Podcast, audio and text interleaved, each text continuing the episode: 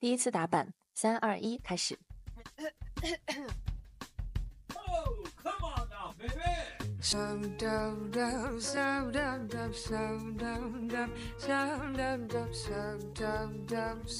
嗨，大家好，欢迎大家收听《风风火火》，我是带鱼，我是 Jasmine，今天是我们的第五期节目，欢迎和我们一起风风火火享受人生。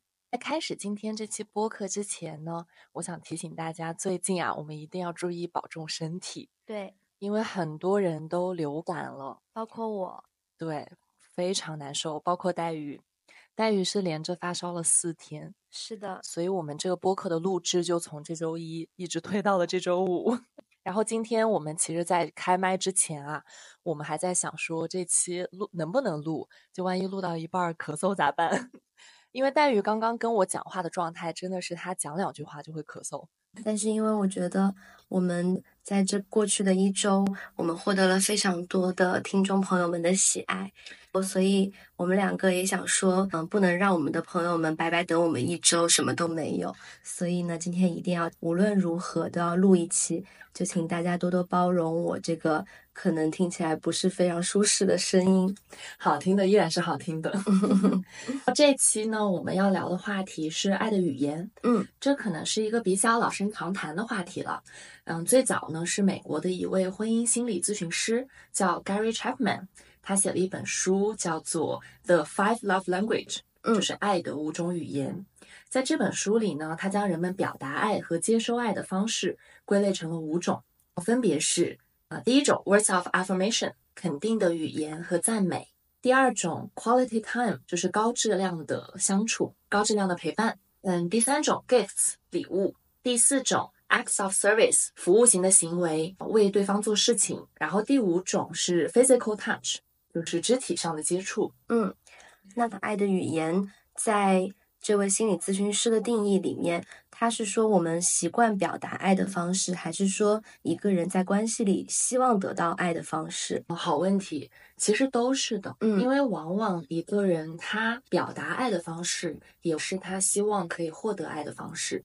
比如说，如果有一个人他的呃爱的语言是 physical touch，那么他可能往往表达爱意的时候，也会用这样的方式去表达。或当他爱的人对他进行肢体接触的时候，他也会感受到爱。嗯所以其实是既是表达爱的方式，也是接收爱的方式。嗯，所以这五种表达爱和接收爱的方式是需要排序的吗？嗯，其实我们会有一个测试，嗯稍等，我也会把这个链接放在我们的 show notes 里面。嗯对你会有你最主要的表达爱和接受爱的语言，你会有相对次要的，然后这个对每个人来说是不太一样的。而且其实这个爱的语言也不仅仅是局限于爱情，嗯它也可以应用在我们定义的其他的关系中，比如说你的亲情，比如说甚至友情。了解爱的语言这件事情为什么很重要？然后为什么我们俩今天想聊这个话题？是因为这个概念虽然比较老生常谈，但它真的是可以帮助我们在关系里面更好的爱和被爱。我来举一个例子，嗯比如说在一段关系里面，可能 A 他的爱的语言是肢体接触，然后 B 他的爱的语言可能是服务型的行为。那有一天他们俩吵架了，嗯、但是想和好，B 还是想对 A 表示关心。那他采用的表示关心的方式啊，可能就是帮 A 做一些事情，比如说我今天帮你洗衣服、晾衣服，然后帮你去拎个行李、拎个包。但是可能 A 不能够充分的感受到他的这种关心和好，因为 A 的语言是肢体接触，他想要的可能就是 B 给自己一个结结实实的拥抱。哦，所以他们两个人分别的表达和接收就产生了错位。对，所以明明他们都是爱对方的，但是他们收到的信息并不是自己想要的方式。对，没有用自己最想要的方式接收到爱，嗯，就是语言不通。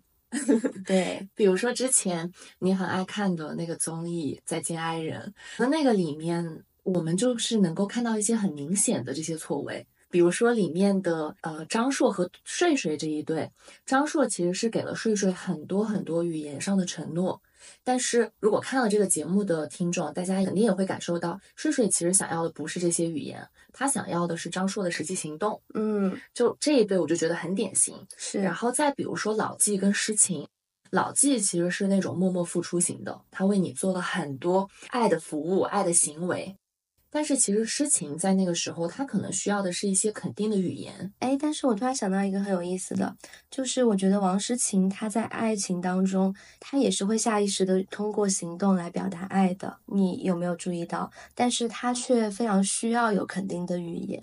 所以，是不是可以说，在她的爱的语言当中，这两个可能都是排到比较前面的？对，有可能。如果他做了这个测试的话，我觉得很有可能是这种结果。咱们现在就是一个这个不负责任的推测。嗯，对，就是了解我们自己跟我们爱的人的语言，然后在你了解了他的语言之后，努力用对方啊、期待的语言去跟他沟通，我觉得是很重要的。就是咱们要把劲儿都使对地方了。对，嗯，其实我跟黛玉很早之前就做过这个测试，然后我们呢也会在下一期的时候来跟大家揭晓我们两个人做爱的语言这个测试的结果。然后在这一周的过程当中呢，我们等会儿会把这个测试的链接放在 show notes 里面，那欢迎还没有测过的朋友都去测测看。如果你们在这个测自己的这个语言的过程当中有什么有趣的发现或者是故事，都可以在评论区给我们留言。对。而且在本期节目当中，我们会在评论区选择点赞最多的一位听友，送出一份来自风风火火主播的年末暖心礼物。同时的话，我们也会在我们的听友群抽奖，送出另外一份年末暖心礼物。大家如果喜欢的话，可以添加小助手的微信，加入我们的听友群哦。是的，这个也是真的为了感谢我们的听友一直非常支持我们的节目，而且我们上一期还上了星星榜嘛，嗯可喜可贺。对，非常感谢 小宇宙编辑们对我们的支持，也感谢听友们对我们的喜爱。然后回到我们这一期节目呢，爱的语言这个话题，我们会分成上下两集来讲。今天的这期节目啊，我们会把这五种爱的语言里面的一种，也就是礼物，拿出来单独作为一期。原因是，一是因为其实礼物是爱的五种语言里面最具象的，它是往往可以有一个实体的物件去做承载的，所以它跟其他的四种爱的语言，我们觉得还有点不太一样。对，嗯，然后第二呢，也是因为礼物是需要花很多心思准备的，然后我们觉得它也是一种非常主动的、有意识的爱的表达。然后第三呢，是因为我们觉得在这个时间点聊礼物这个话题是非常应景的，因为十二月虽然是北半球的冬天，但是是一年接近尾声，而且会迎来圣诞节和跨年。如果大家在上海的话，你们就会发现上海的街道已经全部都被布置起来了，浓浓的 圣诞气息。对，对，特别有过节的氛围，而且在圣诞节，往往大家还是会有这个送礼物的习惯，是所以是我，们就自己偷偷觉得十二月份很像是一个礼物月，嗯我嗯们就借着这个时间点，然后这一期来跟大家聊聊礼物。嗯，希望这一期节目可以让你回忆起来你收到的、你送出的最印象深刻的礼物。如果能够让你在接下来的圣诞节和跨年有一些新的送礼灵感，也很好。对，接下来呢，就正式开始我们今天的节目。我们俩这期啊，用了一个比较创新的形式，对，就是我们首先呢，用 ChatGPT 生成了跟礼物相关的一百个值得讨论的问题，嗯，然后我们再从中呢，又精选出来了十八个，形成了一份当代年轻人的礼物观十八问，然后我们俩就会在这个题库里面随机抽题，轮流回答。嗯，我真的很期待这个环节，因为有些题目吧，我真的很期待黛玉会怎么回答。好 好的，那我们就开始吧。好的，那我先抽一个给 Jasmine 的问题。我先来答，是不是？对，来吧。好，我来问一下第一个问题，呃，问 Jasmine 有没有遇到不喜欢收到礼物的朋友？遇到的话会怎么办？啊，第一个问题就这么棘手。对，ChatGPT 还是很会提问的。哎，是这样的，就是我以前我真的不觉得，竟然有人不喜欢收到礼物，我就会天然的觉得，当然所有的人都很想要收到礼物啊。对啊，对但我还真的有遇到，就是不喜欢收到礼物的朋友，可能他们爱的语言就不是礼物，可能他们是需要高质量的相处，然后需要一些肯定的言语，然后可能礼物就排在他们的很后面。我就真的有一个不喜欢送礼物，而且他也不喜欢收礼物的朋友，我就有一次跟他很认真的聊过这个事儿，因为我就要再三跟他确认，我说你是真的不喜欢收到礼物吗？他就跟我说，他真的不太喜欢，嗯。他宁愿可能我们就是一起，哪怕吃一个便饭，然后能有一些啊、呃我们都觉得很有意义的聊天，这样对于他来说的幸福感就会更高。嗯嗯，而且他也是这么告诉他身边所有的朋友的，就是很大方、很直接的说，我不喜欢送礼物，我也不喜欢收到礼物，所有的朋友也都会理解他。嗯，哦，对，所以我觉得是，如果说你的身边也有这样的朋友，那我觉得咱们就是尊重他的需求和接受他的爱的语言，对。而且可能很有可能，对于这种朋友啊，即使咱们是非常喜欢送礼物的人，有可能你送了，对方还会觉得有负担。对，是的。那我觉得你处理的挺好的，因为你其实是把对方的需求放在前面。既然他是一个不爱收到礼物的朋友，那你就用其他方式来让他开心。对，可能我就要忍着这个要送礼物的这个心情。是你下次可以送给我。好的，那我要给你出的第一题肯定是啥？我好开始喽。嗯，啊，这道题是送出礼物之后，对方什么样的反应会让你特别开心？啊，哎，我很喜欢这个问题，因为，嗯，当我一想到这个问题的时候，我就想到，就是最近一次我送给我父母的礼物，就是我送给我爸爸一双运动鞋。哦，嗯，然后呢，他其实很少穿这个款式的运动鞋，然后但是他每次穿上的时候，他都会给我拍照和拍视频，而且他的视频都是一个小时的那种视频。啥？他就给你拍一个一个小时，他穿着鞋子嗯就是他，比如说他在打拳，啊然后他就会把手机放在那里，然后对着他打拳的那个画面，就相当于就是拍一个小时的运动视频。你爸太可爱了。对我看到就会很开心。我觉得就是当你送出礼物之后，嗯、其实并不是说当下对方的那个接收或者感谢会让我特别开心，而是当这个事情已经过去了一段时间，然后你会发现自己送的这个心意被对方持续的使用，而且一直在被呃很用心的保管和使用着。那这种时候会让人感觉到非常的幸福。因为只有当礼物在被使用的时候，才会让送礼的人感到非常的，呃，快乐吧。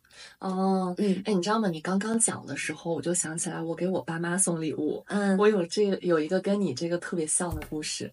我记得我上大学之后，我当时第一次给我爸买礼物，大一的寒假，然后我就给他买了一条围巾。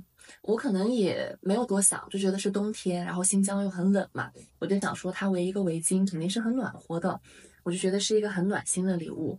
然后后来我妈才跟我说，她说你知道吗？你爸从来都不围围巾，她说但是你给他送这个围巾，他围了一整个冬天。嗯，是不是就让你觉得很开心？对我就觉得超开心。嗯然后我爸呀，他就是那种觉得围巾这个东西就不太适合男生围，他就觉得围围巾这个事情就不够有男子气概。嗯，嗯，然后但是女儿送的围巾，他又戴了一个冬天，我就觉得特别特别的感动。对。嗯我之前就是第一次挣了钱之后，给我妈妈买了一对耳环。嗯买那对耳环，我觉得还蛮蛮好看的，然后也蛮贵的。然后我妈妈她就是，她基本上每天都会拍她戴上那个耳环的照片给我，就是我觉得就是会，嗯、让人觉得真的很暖心。是，嗯，嗯，就你送礼物的时候，可能就都没有想到自己后面的快乐会如此的持续和重复。对，嗯，嗯，好呀，那我来问你第二个问题。好每次送礼物之前，你会从哪里找送礼灵感？啊，好问题。我觉得是这样，如果说是我特别特别熟的人，而且我知道他对于我问这个问题不介意的话，我会去直接问他你想要啥。嗯比如说现在我对我爸妈就是这样的，我给他们送礼物送了好几次之后，我就发现不管我送啥，他们都觉得我在乱花钱，而且他们都觉得他们都有了，然后不需要，所以现在我就直接问他们，我说你们想要点啥？嗯，那你妈爸爸妈妈都会告诉你他们想要什么吗？他俩是一开始当然是不愿意告诉我，因为他们就不想让我花钱给他们买东西。嗯嗯，但是我问的多了，他俩呢可能也觉得这个，那还不如告诉我一个他们真的需要的东西，要不然我还买了他们不用的。嗯，所以他们现在也会跟我主动我说他们需要点啥。嗯，我觉得还挺好的。然后，呃，还有一种情况呢，就是我不直接去问这个人，但是有他很熟的人，可能我会去问。嗯，比如说像我哥哥他过生日的时候，我就去问了他女朋友，嗯我们俩就是会合计一下他最近喜欢啥，然后需要点啥，因为也别买重了嘛。哎，你说到这个太对了。你知道我买生日礼物买重也不是一次两次了，就是因为没有提前合计。你知道有一次我送礼物送送重复，我当时是送给我的侄子，就是双胞胎。我知道他们非常喜欢奥特曼，我就给他们买了一套奥特曼的那个小的手办，然后结果。你知道小孩子是不会撒谎的嘛？小孩子才五岁，然后他们收到之后就高高兴兴跟我说：“小姨，怎么又是这个呀？” 然后我说：“你们什么叫又是这个？你们收到过同样的礼物吗？”然后小朋友就是童言无忌嘛，对就是说：“对我们昨天才收到了一套一模一样的。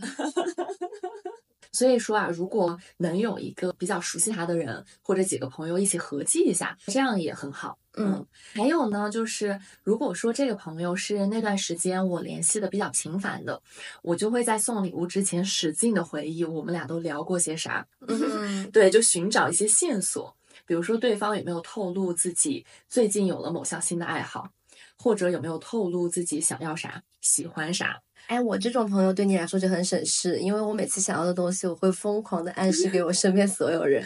对你根本不是暗示，你就是明示。你这种朋友就是最让人省心的。对，这个也是一个思路啊，就是我们用对方他的兴趣爱好去给他想想有啥礼物。比如说，去年我有个朋友，他就是特别爱运动，我就想送他一个骨传导的耳机，因为在运动的时候，经常你如果戴那种入耳式或者头戴式的耳机，都会不太舒服。嗯我就发现了运动中有这个痛点，然后就送给他了，他应该还挺喜欢的。然后最后一种情况呢，就是万一我跟这个朋友是真的也不太熟，也不太有办法认识跟他很熟的人，那我就要开始彰显自己的品味了。嗯我一般就是送一些我自己喜欢的东西，嗯，而且我有时候就会在小红书上逛一逛，小红书上有好多这种帖子，送男生该送啥，送女生该送啥，都给你总结的好好的，对，还有价位，你就在里面挑一挑。所以就是要么就是问一下朋友自己本人想要什么，要么是问一下认识的共同的朋友，然后以及看一下自己跟这个朋友之间的沟通的记录。对，翻聊天记录这个也很好用。好的，嗯，然后我要给你的第二个问题，嗯，是你送出过令自己最满意、最得意的礼物是什么？哦，说实话，我送的礼物我都很满意，都很得意。怎么会有这种人？哎，但其实我也是，我一般都是送完了之后，觉得自己贼会送，对我刚刚听你侃侃而谈，我就觉得你一定对自己送的东西都非常的得意。非常有自信。对你刚刚讲那么多，也是希望能够给大家一点灵感。嗯嗯，然后我我自己送出的最满意的礼物，如果真的一定要挑一个的话，嗯，嗯、就是我去年送给石哥，就是我老公一套海马体的情侣照拍摄。我这个照片，我跟你说，真的是，你知道为什么我最满意吗？我总结了有三个原因，不是，你居然管这个叫做你最满意的礼物？非常满意。稍等，我跟大家讲讲我对这个礼物的评价啊。你先讲讲你这三个原因吧。哎，我先跟大家简单的就是介绍一下我这个礼物是个啥哈。嗯，大家都知道，就是有那个有一个比较有名的拍摄的相馆哈，叫海马体。然后这个海马体呢，它每年都会出很多很多的不同主题的，比如说情侣照、闺蜜照、母女照、家庭照这样子的一些套餐。然后我去年就给石哥买了一个情侣照的拍摄，也就是说，这个礼物呢是需要我们两个人共同参与制作，并且在这个过程中，我们是非常能够创造回忆的。那我为什么觉得这个礼物是我最满意的哈？一个呢，是因为我很喜欢，就是两个人一起参与到这个礼物制作过程当中，就它非常有记忆点，你承不承认？我承认，毕竟你还约我一起去拍过闺蜜照呢，对，花了我一整天送给你的礼物。花了我一整天的时间，朋友们。然后，嗯，而且这个礼物从化妆、拍照、选图、修图到最后拿到成片，其实整个时间拉的比较长，就相当于这个人的生日他一直都在过。还能这么解释？就每一个环节都在提醒他说你又收到了礼物，所以我觉得这个礼物非常的有心机。然后第二个呢，就是我觉得很有纪念意义嘛，因为这个毕竟是我们两个人第一次拍这样的就是影棚里面的照片，很有仪式感，而且这个照片也是可以留很久的，所以性价比也很高。然后第三个呢，就是这个是一种。体验型的消费，因为以前我跟石哥互相送了挺多礼物的，我还是第一次送他一个，就是我们两个共同去创造礼物的这个礼物，所以呢，啊我觉得这个东西很独特。啊，嗯，天呐，这个东西居然能被你讲出来，显得你是非常深思熟虑的，背后还有很多考量。没想到吧？我没有想到，因为我以为这个答案应该用来回答滑铁卢的那道题，没想到你把它当做了最满意的礼物。很满意。是这样的，就是有一次我们三个人吃饭的时候呢，突然聊到了这个话题，然后啊，我跟石哥都一致认为这个礼物根本就是黛玉送给他自己的，因为啊，不管是从拍摄，还是到修图，还是到选片儿，还是到拿到成品，黛玉都是最最最期待和最最最 enjoy 这个礼物的人。我都是最享受的。对，然后呢，那次我们在一起吃饭的时候，我就见证了这样的一段对话。我跟大家稍微描述一下，是这样的：黛鱼就问她的老公石哥说：“哎，你到底喜不喜欢我送给你的海马体啊？”然后石哥就说：“喜欢吧。”这话音还没落，黛玉就特别得意，她说：“太好了，宝贝。那今年过生日的话，你想不想要一套医美抗衰的套装？” 然后石哥终于忍不住了，石哥就问黛玉说：“宝贝，那明年你过生日的时候，想不想收到一双四十五号的篮球鞋？” 我在旁边就是一整个笑喷了。我想说，石哥这个人真的骂人不带脏字儿。语言的艺术啊，朋友们。对，但是我也是听到他回答这句话，我才意识到原来他在讽刺我。然后你还认为这是你送出最满意的礼物？我超满意，因为是我很喜欢的礼物。我跟你说过我送礼物的原则吧？我记得，我印象太深了。一月底石哥过生日嘛，然后过生日的前几周呢，有一天我就收到了黛鱼给我发微信，这条微信是这么说的啊，她说：“哎，你知道吗？我最近长大了，我现在送礼物啊，我根本就是只送自己最喜欢的，我根本就不考虑别人喜不喜欢，我喜欢就行了。”对我完全不考虑十个喜不喜欢，只要我喜欢就行了。然后我就说：“天呐，你把这要长大了。”我已经不纠结于送对方喜欢的礼物了，主要是我真的觉得石哥挺适合拥有一套医美套装的，就他就是坚决跟我说他不要。你有没有觉得有可能他想要的是一双四十五号的篮球鞋啊？哦，是这样子啊，我咋没听懂呢？我觉得是开个玩笑哈，我送礼物还是会针对 对方喜欢的礼物来做出选择的。当然，如果能兼具两个人都喜欢，那就是最好的。好，那接下来我来问你一个问题哦、好你收到过哪些好笑的思路清奇的礼物？哦，这个问题啊，我还真的收到过一些好笑和思路清奇的礼物，嗯至少我现在想起来还觉得挺好笑的。嗯，应该是前年，我当时还在北京工作的时候，在咨询公司啊，工作也很忙嘛，好不容易有点时间都出去玩了，也没有什么时间可以约会啊之类的。然后我的一个好朋友呢，他就为我脱单这件事情操碎了心。在那一年我过生日的时候啊，他就跟我发信息说：“你知道吗，Jasmine，我苦思冥想，想到了最适合你的礼物。”然后呢，他就给了我三个选项。嗯，第一个是男模陪玩一天，真的不啊。第二个是这么好的事情，你怎么没有邀请我？不是你有男朋友？然后第二个是语音小哥哥干嘛？我有点忘记具体的了。反正大概呢，就是说能有一个人线上陪我语音一直聊天，假装他是我的男朋友。然后第三个选项呢，就是送我一年的这个 Tinder Gold 啊、稍微解释一下，就是以防有听众不知道啊，就是 Tinder 呢就是一个交友的约会的软件，那它上面呢是可以充会员的。如果你充了会员啊，你就能获得一些特权，比如说你就能看到谁喜欢了你，然后你可以在喜欢你的人里面再去挑你喜欢谁。哦，平时你是看不见谁喜欢你的。对，平时你就是左滑右滑，然后你右滑，如果你喜欢了对方，对方也喜欢了你，那你们就 match 了。嗯，那如果你有一个这个会员的话，那你就直接可以看到到底都有谁喜欢了你，就优先。选择权就在你这儿，对这个好。对，我就选了这个。嗯，我就想说，男模只能陪玩一天，语音小哥哥好像也当不了太久。陪谁聊还不一定呢。可不是吗？说不定还是我陪他聊呢。所以啊，我就选了这个时间最久的一年的这个 Tinder Gold。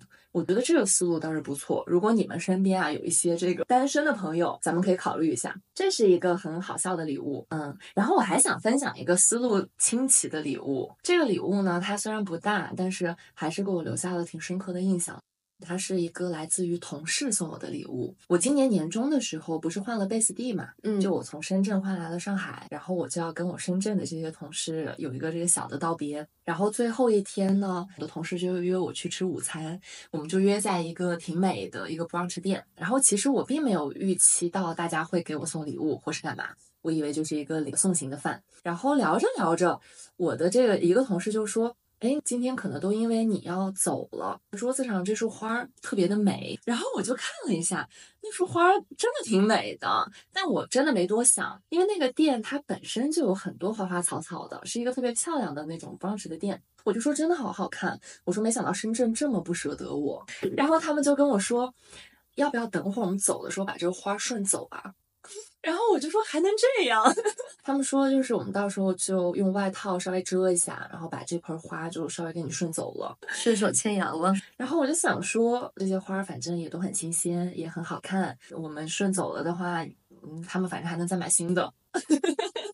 好，对不起大家，从餐厅顺走花绝对是不对的，必须要这个声明一下。但是后来呢，他们就决定还是为我铤而走险，就在这个结完账了之后啊，然后其中呢就有一个同事，他就用他的外套遮着这个花儿，然后一路小跑上了车。然后在车上的时候，我不知道为啥，我就特别开心，特别兴奋。我想说，天呐，我的同事竟然为了我，竟然为了你犯罪，对，竟然为了我偷花儿。我就觉得那个收获到的一些快乐远超过了那束花儿，嗯，就特别特别开心。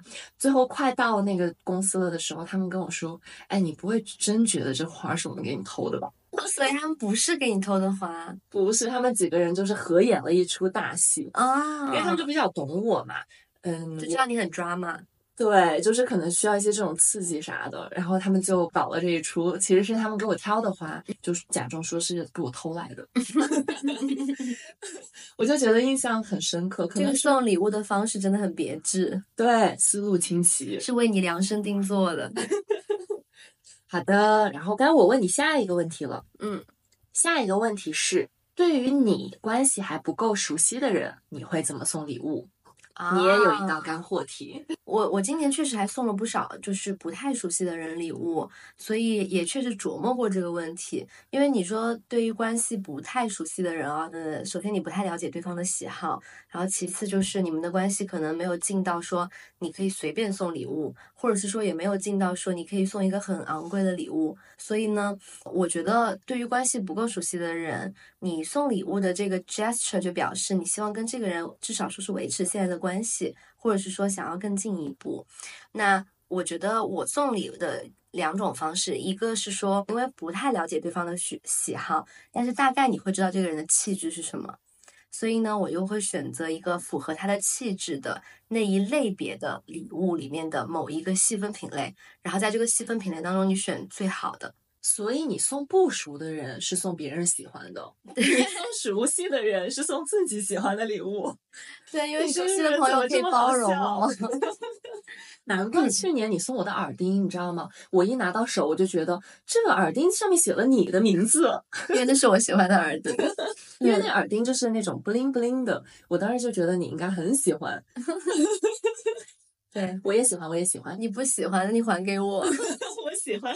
对，就我觉得就像你刚刚说的，就是你会去送一些彰显自己的品味的礼物给到朋友们嘛。嗯我觉得我在送不太熟悉的朋友的时候，我就会主要体现出自己的品味这件事情。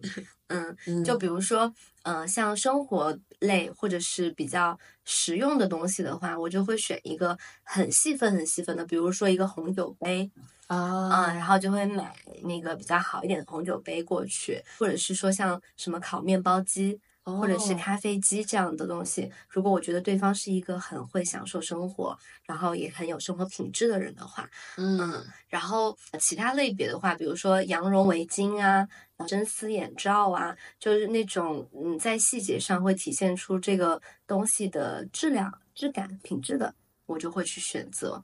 这个是我送不够熟悉的朋友，嗯、可能会有的一个思路。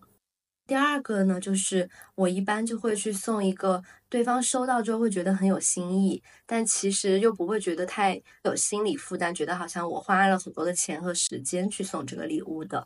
就比如说，就是一些看起来很用心挑选，但是对方基本上不会给自己买的东西，比如说啥呀？比如说手工的巧克力，就这种比较哦小的作坊。嗯啊，我会很心很用心去记录，就平时如果说经过或者是看到的一些小巧克力店，我觉得送巧克力是很好的。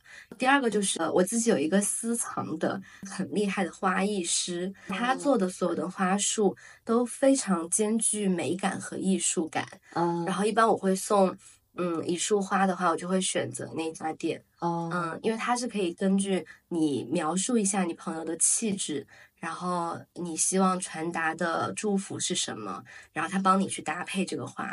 等一下录完节目，你记得推我一下微信，因为我每次送花都非常匆忙，我都是到处寻找附近的花店，然后赶紧让他帮我做一个，或者就是在他做好的里面选一个。我每次都嗯很临时，对，我觉得其实送花是挺容易踩雷的，对，嗯，所以我才特别喜欢我那一家花店的老板，就是他会提前搭配好跟我说，然后给我看。嗯其实这样的花就会显得就不是那么的平庸。就我的花和别人的花 放在一起的时候，我的花一看就是很用心的。还是要彰显自己的品味。对对，是的，嗯。哦，好，那接下来我来问你一个问题啊，嗯，我有没有送过你令你印象深刻的礼物？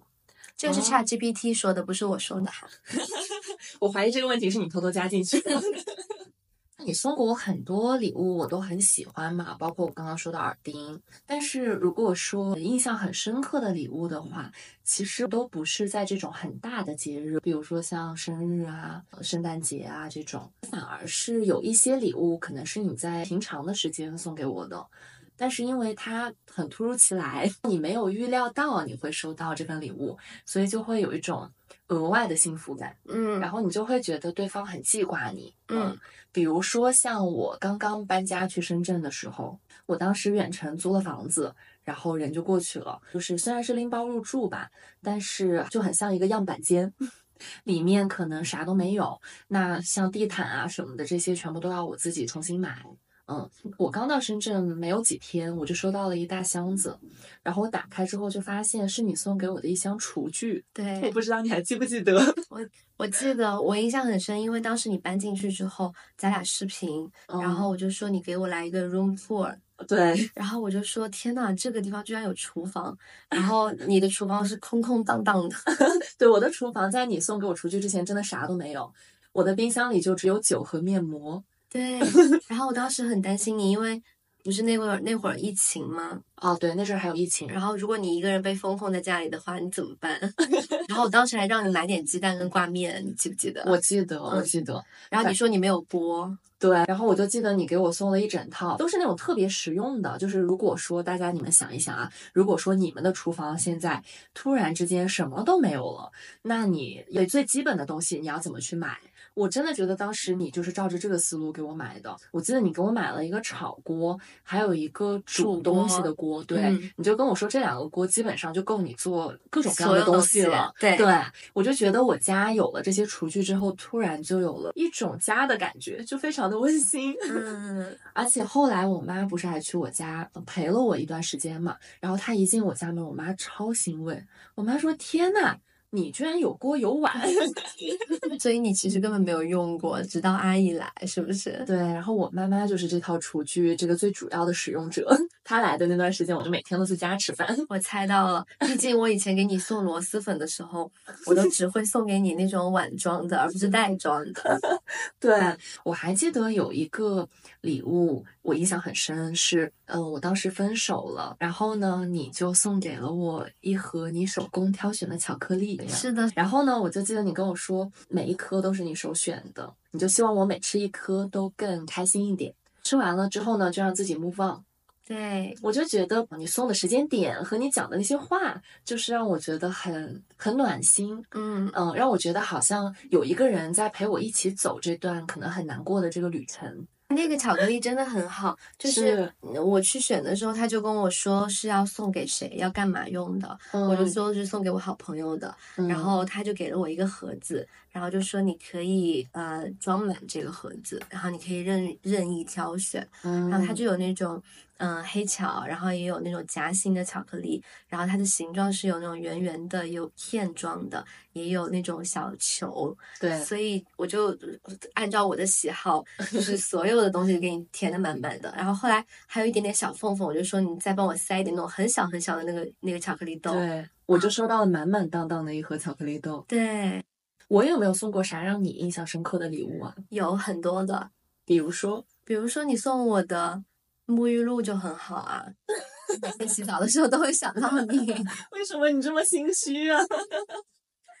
很多很多我都很喜欢，而且你就是很喜欢，就是写小纸条这件事情，我很我就会记得更清楚。嗯，对我自己反正有这样的体验啊，就是嗯，通常我觉得特别温暖，然后特别幸福，常常是我收到礼物的时候，还收到了。比如说一封信，或者一个小的卡片，或者是通过微信发给我的一小段话，嗯，往往是那些文字，其实嗯特别特别容易打动我，嗯，可以记很久。有的时候我都已经忘记了那一年生日我收到的具体的礼物是啥，但是有一些人跟你讲过的话，你会记特别特别久。对，嗯，是的，对我也会。就而且现在，因为很多时候你送东西，很多朋友是跟大家是异地的嘛，嗯，所以说我就会在微信上面写一个小作文，嗯，然后我觉得微信上写小作文，就也会让人觉得说，虽然这个形式上可能没有小古时候那种什么车马都很慢，写信，对，但是我觉得有这个心意的表达已经是很重要的了。是，嗯，好的，好，该我问你了，嗯。嗯，我想问你的下一个问题是你收到过的礼物中使用频率最高的是什么？哦，那肯定就是我现在手上戴着的，就是这个苹果的手表。这个手表是石哥送的。对，我觉得石哥送的礼物都我的使用频率都挺高的。他好会送礼物啊，超会，就是因为我觉得他真的很用心观察我在生活当中的需求，他就属于是我送礼物的反面。就是他都送我喜 我需要的和我喜欢的。哎，你跟大家伙说说，就是我们刚准备录这一期的时候，咱们不是说咱们要请教一下送礼专家嘛？因为石哥是咱们公认会送礼物的人。嗯，你不就去问他说，哎，你的秘诀是啥？他说用真心。所以他在说我没有用真心送他礼物，谁去讽刺吧？对他送的这个礼物呢，就是嗯，好像是今年新的一新出的一款 Apple Watch。嗯，我其实今年在收到这个礼物的时候，我稍微有一点点不悦，就是因为我已经有一个手表了，就是也是一个苹果手表，然后我已经用了三年了。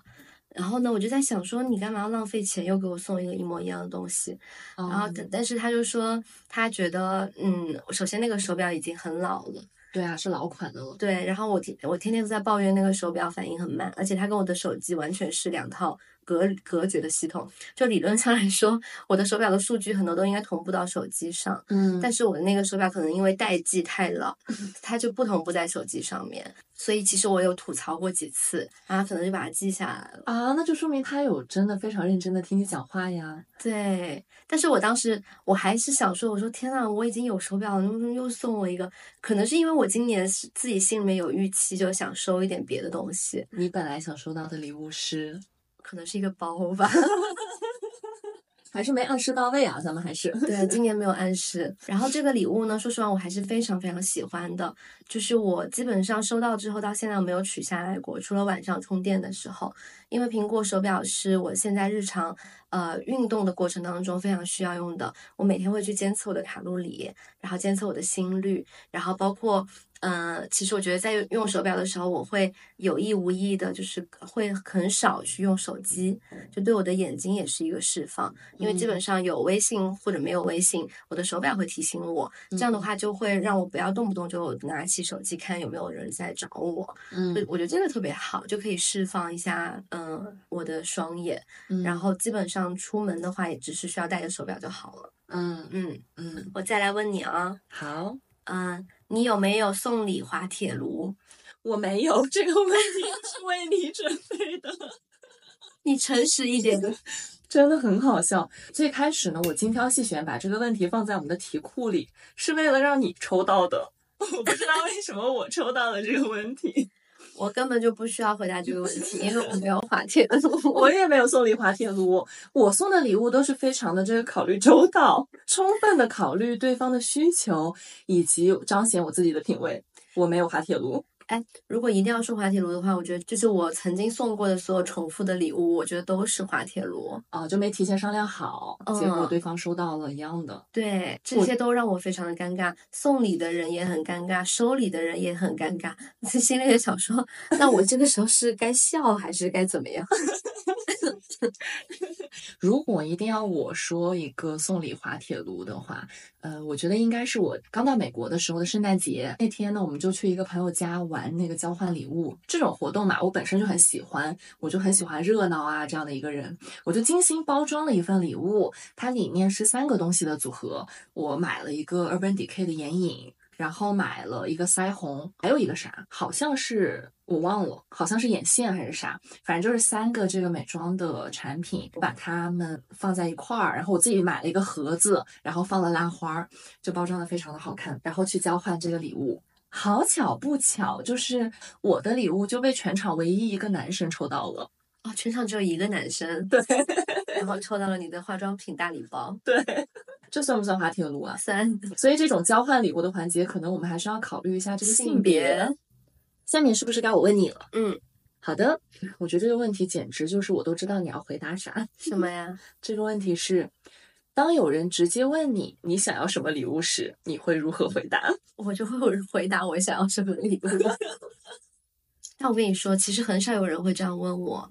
就如果是真的来问我的人，都是很好关系的朋友。对呀，我觉得这个问题是很难启齿的。对，一般都是很熟很熟的朋友会这样互相问，说你想要什么礼物。我我有一个金牛座的朋友，嗯嗯，他从认识我们俩从认识第一年开始，就是每年我们都是会互相问说你要什么礼物。啊，然后你们每年都能从对方那里获得自己想要的东西，对，这样很好哎，对，很好。哎，我有个问题，就是为什么世界上大部分的人不是这么做的呢？我们要费尽心思的去猜对方想要什么礼物，而不是直接问。因为大部分人还是希望保留一些惊喜和稍微有一点人情的东西吧。就如果什么事情都讲得非常的明明白白，好像就少了一层那种隐晦带来的美感。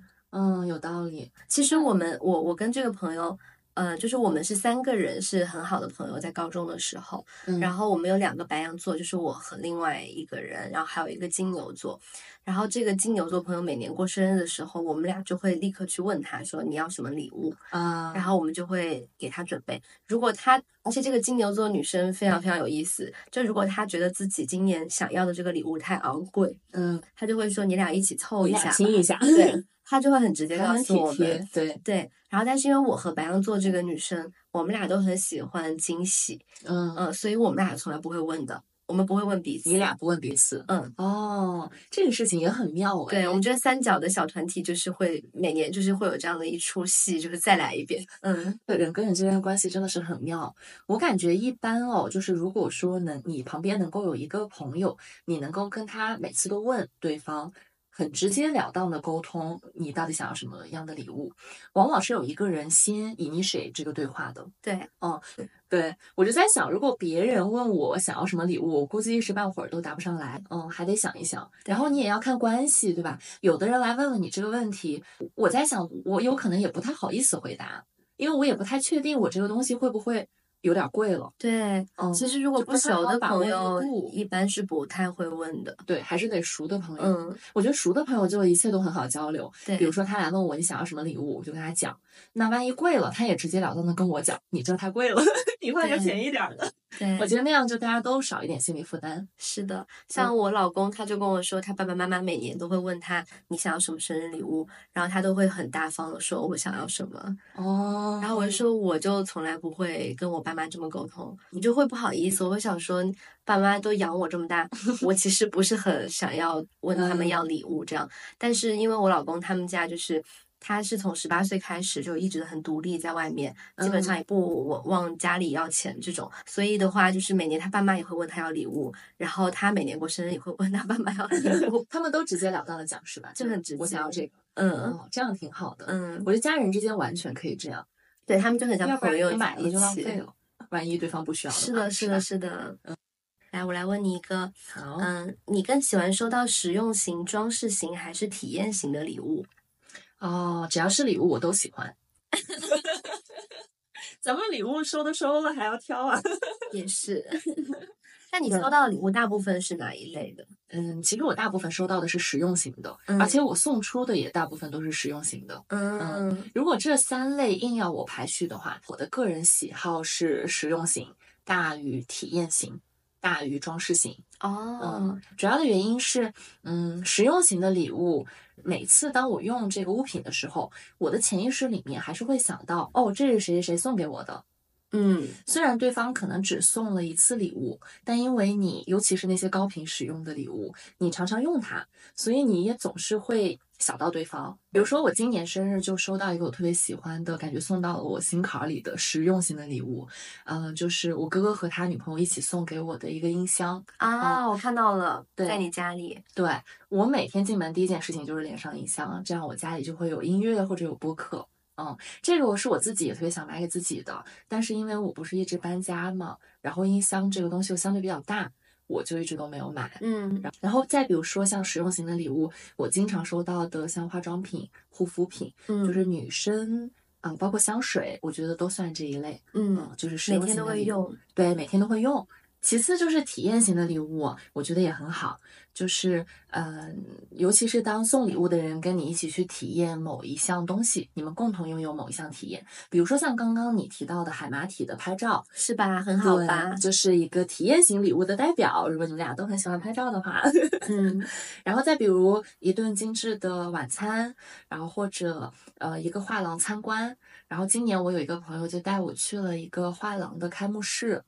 嗯、虽然它不是礼物啊，就当时不是以礼物的这种形式，但我就想到说，如果你有这样的机会的话，也是很开心的。对，嗯，我记得当时那个画廊，它又在上海的一个小洋房里面，然后布置的特别温馨，嗯，关键是还有 free flow 的葡萄酒。哇，对，嗯，我觉得这些都是很好的体验啦，包括演唱会啊、戏剧的票啊等等。对我嗯我自己还很喜欢的体验型的一类礼物就是酒店。哦，嗯去住酒店，对，就其实像我跟石哥，我们平时都会送一些小礼物，但是我们一般到了这种大的呃纪念日或者生日这种的话，我们就会送对方去住一个酒店，或者我们会精挑细选一个民宿，然后去开车过去体验一下这样子。对，然后两个人也是相当于是共同在创造这样的一个生日礼对物。对嗯，而且我觉得这个是兼具了爱的语言中的两个礼物和高质量的相处时间。啊，对吧是的，是的，是的。对，今年咱俩不是很喜欢瑜伽吗？哦然后我甚至在想，以后有朋友过生日，我就想送他 五节瑜伽课这种的。瑜伽体验课，对，哦，这种也特别好。嗯，也是可以跟朋友一起啊、一一起享受这个运动带来的快乐。对。嗯，小鱼老师肯定特别开心，他上次就跟我说，最喜欢大家把这个朋友聚会挪到瑜瑜伽教室。室里，对是的，是的，对然后最后一个这个装饰型的礼物，呃，我排在比较后面的原因是因为我经常搬家，嗯换城市嘛，就可能装饰型的礼物有的时候搬来搬去不太方便。嗯嗯，而且我觉得这种类型的礼物呢，可能需要你比较了解对方的审美跟喜好，对，不是那么的好选。然后我问你下一个问题，好，我想问你这个问题，最后一个是不是？你有没有收到过让你觉得非常意外的礼物？我跟你说这个问题，我今天在思考的时候，我就突然之间，其实我本来是有另外一个答案的，但是我今天下午突然之间就想到了一个让我非常意外的礼物，我把它给忘记了。在我高中的时候，有一个前男友，这个前男友之前就是说，呃，给我写了一首歌，嗯然后他平时就是一个挺喜欢弹吉他、唱歌的男生的，嗯，所以他说给我写了一首歌，然后自己填了词，并且找了大提琴、小提琴、钢琴，就找了一个乐队现场演奏。好浪漫啊。嗯，然后他就去先是分开录了这个演奏的伴奏，然后呢，嗯、他又找了一个录音棚，自己去把那个歌唱出来了。哦然后他最后自己合成了一首歌，然后当时是通过 QQ 发给我的。哦，你们高中的时候就这么浪漫啊？我当时也觉得很浪漫，然后很开心嘛对，因为我那个时候是广播站站长，哦然后广播站站长，你知道最大的权利就是能决定学校能放什么歌，你就放了这首歌我，就放了这首歌，因为我当时哦非常的得意，就是我觉得对啊你这个礼物真的超级好，肯定会觉得很幸福。是有一个人为你创作一首歌，哎，对。嗯然后我们广播站一般放歌的时间就是，比如说晚上吃完晚饭到晚自习中间这个间隙会有二十分钟的广播站时间，然后呃在播放歌的时候，你就可以读一段留言呐、之类的。然后当时我记得我还读了他给我写的一段话，然后这件事情就是，嗯、让我记了很久，我心里面一直觉得这是我收到的特别特别的一个礼物。嗯啊、然后后来我们俩就分开了，因为就是读大学的原因嘛。哦，但是就当时分开了全校的人都有见证你们俩，对，但是其实没有多少人知道，就是哦因为不知道内情。对对，嗯然后我就自己心里面会觉得这是一个很甜蜜的一段往事。嗯嗯，然后我们俩分手之后，其实分手的过程也比较 ugly，所以其实这个事情我就没有太记在心上了。哦，然后结果，难怪我从来没听你讲过。对，因为我我把它封存起来了。嗯嗯，然后后来我到了美国去读研究生的某一天，有一天我坐我同同学的车回家，然后我们两个就在车上，当时还下着大雪，然后他就在播放那个广播电台，然后那个广播电台突然之间就放了一首非常非常熟悉的旋律，啊，就是那首歌，然后我当时就很激动，我当时想说，我搞到了电台，还是他发表了这首歌？听我讲，你听我讲这个故事。然后我当时跟我那个同学说，我说你知道吗？这首歌是我前男友写的。哦然后这是写给你的。对，然后呢，他说你在搞笑吗？他说 咋了？他说这首歌是 Demi Rice 的。然后我说谁？谁？然后他说是一个很有名的歌手，他因为他的中英文叫 Demi Rice，所以叫大家叫大米。嗯，因为大米和 rice 都是大米的意思嘛，就是一个歌手很有才华，然后叫 Demi Rice，然后他是他自己写的这么一首歌，然后这首歌是人家原创的，很多年前就有，所以不是你的前男友原创的，不是他原创的，而且也有没有改编啥的？他其实自己填了词，然后他自己重新写哦了一个词进去，但是其实他完完全可以告诉我，就是他只是填词，而不是自己写歌。他他说的是他创作了一首歌送给我，所以我就觉得天呐，就是死去的回忆为什么在这个时候还要来打我一下的那种感觉，就可以说是我们俩之间唯一美好的回忆就是这首歌了。然后我记了很长时间，然后嗯。今天为什么我突然想到这件事情，就是因为我今天下午在家听歌的时候，那首歌突然之间自动循环又又播到了，嗯，然后我就想我想起来这这件事情，所以我觉得这个是让我非常非常意外的一个礼物。天呐，我一时都不知道该说啥，但我还是觉得挺浪漫的。他就是至少填了个词儿，咱们还是有一些创作在里面的，就是有点夸大了自己的这个劳动成果。对我觉得关键还是想讨你开心吧。但是你知道，我一想到我还在广全校广播去播放这首歌，然后我还跟我这个大那个研究生同学说，我说这是我前男友写的歌。我想到这两件事情，我就恨不得把自己的头埋在土里，太丢人了。不丢人，不丢人。如果我不是在那辆车上听到这首歌，我我可能这一辈子都会以为那首歌是他写给我的。然 后你可能会告诉很多很多人。我是希望我不要再炫耀给别人了。我那时候真的很喜欢到处炫耀这首歌，大家都没有听过，因为是个很小是不是还比较小众？我对也没有听过。对嗯，嗯，希望他永远都不要听这个播客。好有意思啊！好那你再问我最后一个问题吧。好，那最后一个问 Jasmine 的问题就是：你收到过哪些很温暖、很感动的礼物？因为我觉得，嗯，我我我很喜欢你写的这些内容，因为其实虽然 Jasmine 还没有回答，但是我们之前有准备过这个提纲的时候是有这个部分的。然后我也很想邀请他跟我们的听众朋友们分享，就是他心里面觉得特别甜蜜和感动的这些瞬间。嗯，但是其实，因为你一讲到那种特别温暖、特别感动的瞬间，有的时候你就会有很多情绪，嗯所以其实我不太确定我，我其实写提纲的时候，我大概写了几几件事儿，但我自己都不是很 ready，我是不是讲？嗯嗯，反正我就先讲啊，到时候剪不剪进去咱们再说。对，想讲的这个故事就是我今年有收到一个让我觉得非常感动，想起来也很温暖的礼物。那这个故事呢，要追溯到我今年五月份的时候去巴厘岛冲浪。我当时去了一个 surf camp，可以把它理解成有点像一个军训的冲浪营。嗯，有全世界各地飞过去想要学习和精进冲浪的朋友。很多人都是一个人飞过去的，因为你很难找到一个很长的假期，然后又能找到一个同时跟你一起想学冲浪的朋友。我当时也是一个人过去的。然后我们基本上每天的日程安排呢，就是真的就像军训，早上大概六七点的时候就会起来去冲一个早浪，嗯，然后之后看体力，可能中午或者下午还会再去冲两三个小时。冲浪之余呢，因为大家都是一个人过去嘛，你就会聊天交朋友。我就在这个 camp 认识了一个男生，我们俩是在一个酒吧认识的。嗯，当时在看很多人玩 beer pong，他就过来跟我说话，我们俩就开始聊天，聊了很多东西。后来他还教我游泳，因为我不会游泳，就是冲浪，他就很担心我的安全。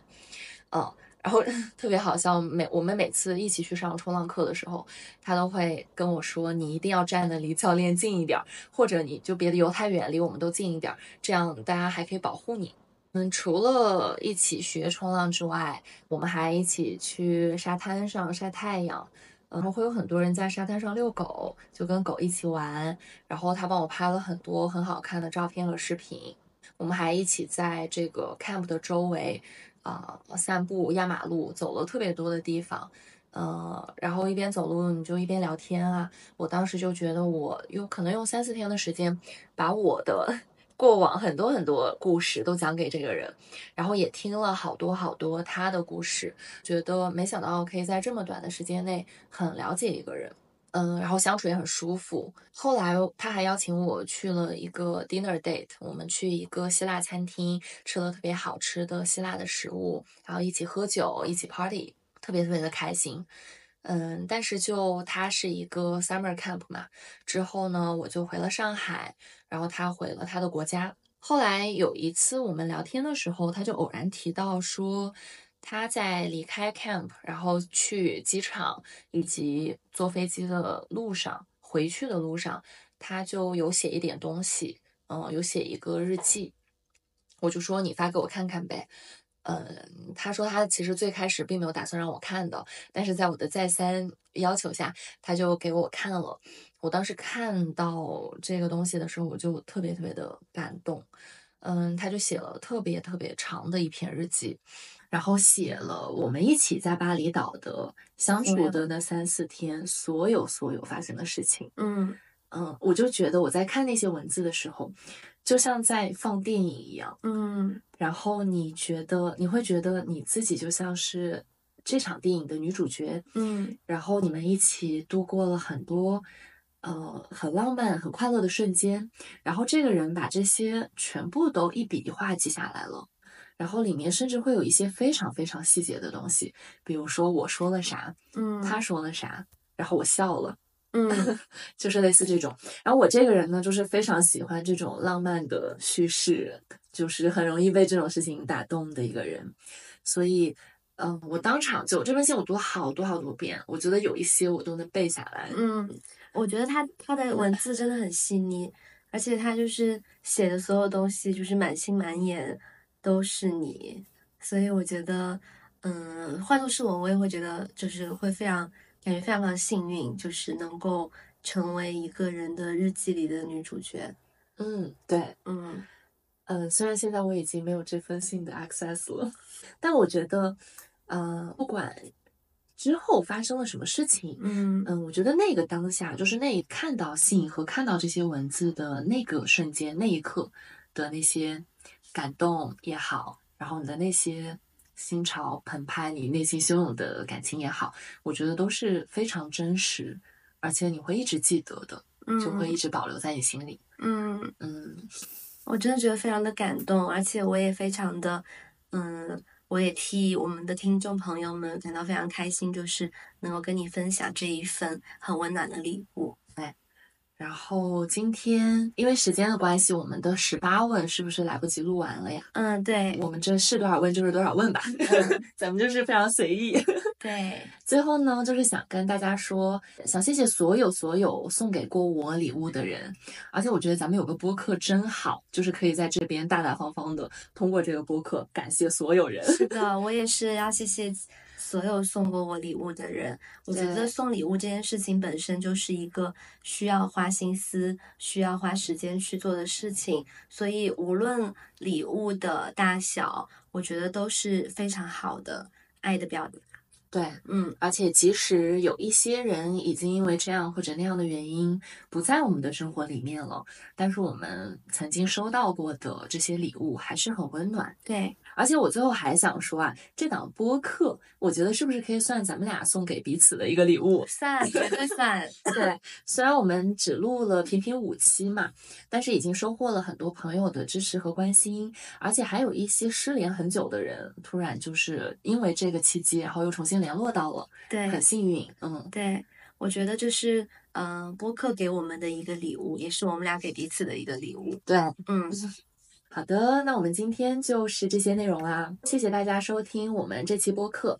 我们这档播客会在每周六晚上二十四点更新，欢迎大家在小宇宙、喜马拉雅、荔枝、QQ 音乐、网易云音乐、苹果 Podcast、Spotify 和微信公众号等平台订阅和收听。谢谢你们，祝你健康，祝你开心，拜拜。拜拜。